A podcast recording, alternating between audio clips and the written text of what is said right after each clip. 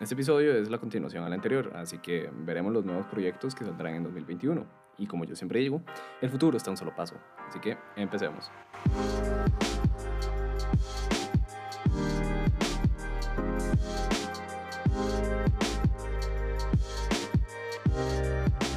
¿Cómo están? Espero que bien. Yo soy Jorge y continuaremos con el episodio anterior. Primero hablemos de lo que se vendrá este 2021. Simplemente esperemos que este año no sea igual al anterior en términos de pandemia pero sí igual o mejor en términos de avances científicos y tecnológicos. Rápidamente diré los temas que tocaré y luego les haré una explicación a fondo de eso. A ver, veremos un auto de Apple, la recolección del Super Heavy, el nuevo iPhone 13, Cybertruck, una mejora en la producción de baterías de Tesla y la red de Starlink. Primero empecemos por el principio, obviamente. Es un rumor de hace 13 años, o sea, no es tan nuevo que digamos. A ver, Apple venía sacando su primer iPhone y ya estaba apuntando a sacar un auto. Eso sí, no se sabe si iba a ser eléctrico o con un motor de combustión.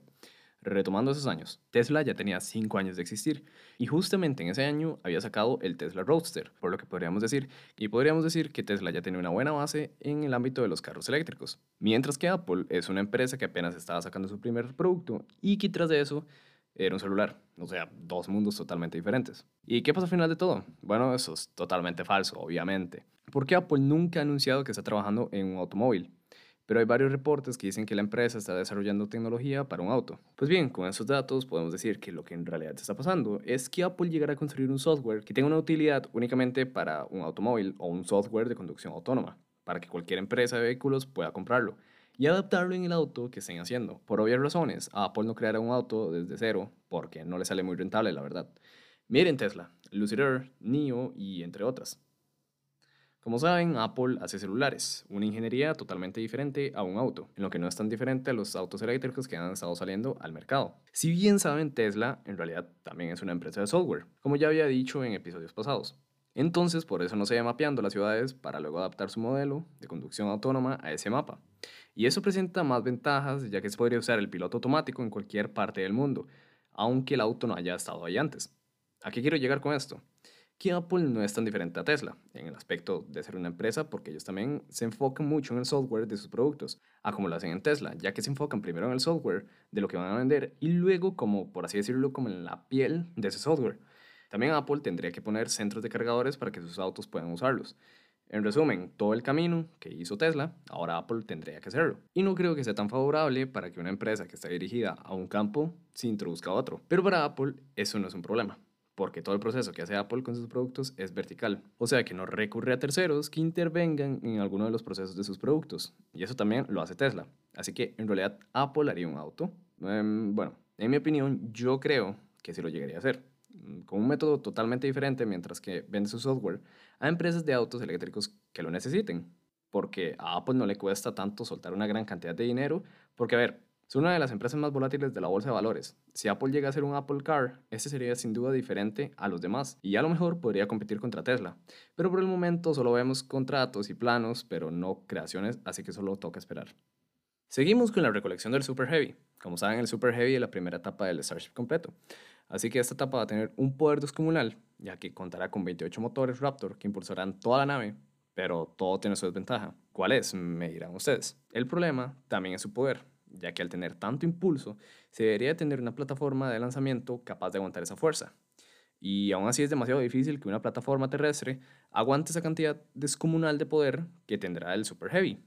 Pero aquí viene lo interesante. Todo esto pasa por el suelo, que se ha afectado por todo el empuje. ¿Y qué pasaría si no hubiera suelo? Bueno, estas son las dos ideas de recolectar el Super Heavy.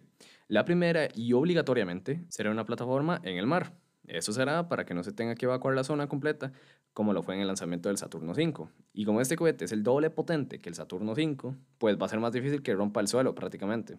Y es que en cada lanzamiento de cohete, no importa el que sea, siempre se usa agua para amortiguar, por así decirlo, el empuje de los cohetes. Entonces, si no se puede usar una rampa de despegue terrestre, ¿cuál es la solución? Hacer una plataforma de despegue marítima. Y sí, así como lo escuchan. Al hacer esto, se elimina la necesidad de tener toneladas de agua en una torre. Y aún así existiendo el riesgo de que la rampa sufra algún daño, ya que al tener montones de agua a los alrededores, todo el poder que genera en el Starship será absorbido por el agua. Y no hay ninguna estructura de concreto que pueda dañar. Obviamente, los kilómetros a la redonda serán restringidos y no tendrán animales para que el cohete no cause ningún daño a la fauna del mar. Bueno, ya solucionamos el problema de la plataforma de lanzamiento, pero faltó uno más. Las patas de aterrizaje del Starship tendrían que tener una suspensión increíble, para poder mantener en pie a ese gigante. Además de que se tendría que ser un sistema totalmente diferente dentro del cohete, por lo que es más peso y más piezas, así que SpaceX le encontró una solución a esto. Y es atrapar al Super Heavy cuando esté a punto de aterrizar. Así como ustedes lo escucharon. Y con atrapar me refiero a que las alas del cohete serán sus propias patas. Un momento, a ver si me explico.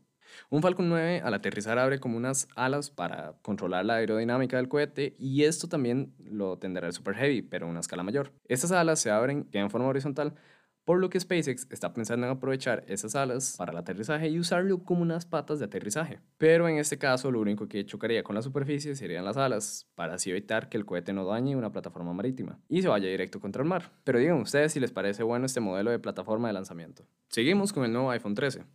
Se sabe que el iPhone 12 salió hace prácticamente nada, o sea, salió hace meses. Por lo que ya no deberíamos andar pensando cuál será el próximo iPhone. Mm, ¿Verdad? Mm, bueno, en realidad nadie no funciona el mundo de la tecnología. Cuando algo sale, ya los usuarios están esperando, incluso investigando, qué será lo nuevo que se vendrá. Y en ese caso hablaremos de las opciones que tendrá el iPhone 13. Cabe aclarar que obviamente estos son solo suposiciones hechas por usuarios y que la verdad Apple tiene que por lo menos ponerles atención porque se están quedando atrás en innovación.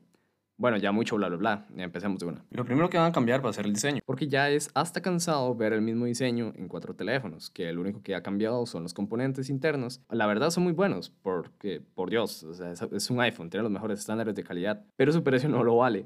Bueno, lo que se podría hacer con esto es que Apple podría hacer una mica o un notch, llámenle como quieran, más pequeño porque en realidad tiene el mismo tamaño que hace cuatro años. Y esto pasa porque Apple le es fiel a su Face ID, que se supone que necesita ese tamaño de notch para seguir siendo lo bueno que es. Y pues la verdad, incluso podrían agregar un lector de huellas en pantalla para traer la vuelta al Touch ID que ese tenga otra forma de desbloquear el celular, porque ya se han recibido quejas por parte de usuarios de iPhone de que el Face ID no funciona por el hecho de tener la mascarilla puesta. Y si el iPhone tuviera el Touch ID, no pasaría este tipo de problemas. También se podría invertir en más investigaciones sobre las pantallas sin sensores, en las cuales eh, los sensores están como escondidos dentro de la pantalla y se aprovecha el 98% de esta y sería un diseño que no se había visto antes. Bueno, eso es lo del tema de la pantalla a nivel estético, porque también hace falta que Apple agregue a los iPhone una pantalla de 120 Hz, pero ¿qué sería con los demás componentes? Pues bien, la batería de los iPhone siempre ha sido de lo que más se ha hablado y de lo que más se ha criticado.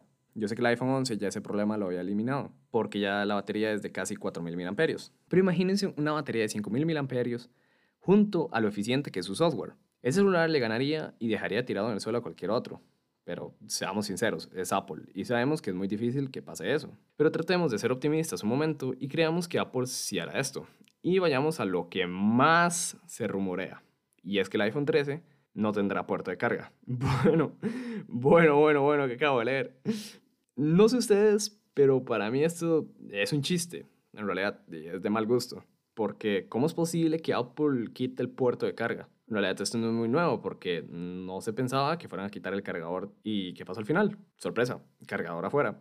Junto a un discurso de ayuda al medio ambiente que no vale nada porque en realidad hace más daño al tener que comprar un cargador aparte que viene en otra caja que simplemente que el cargador venga dentro de la caja del teléfono. El motivo principal por el cual Apple hará esto es porque la Unión Europea demandó a la compañía por supuesto monopolio. Y es por lo de los cargadores que ahora cualquier teléfono, no importa su precio, trae USB tipo C y los únicos que no les importa tener uno diferente y que además es peor a la hora de cargar un teléfono son los iPhone. Entonces, para no hacerles tan largo esto, Apple quitará el puerto de carga para no usar cargadores a cable sino inalámbricamente. Y darán su discurso moralista que el medio ambiente es esto y aquello mientras contaminan más sacando un celular cada año.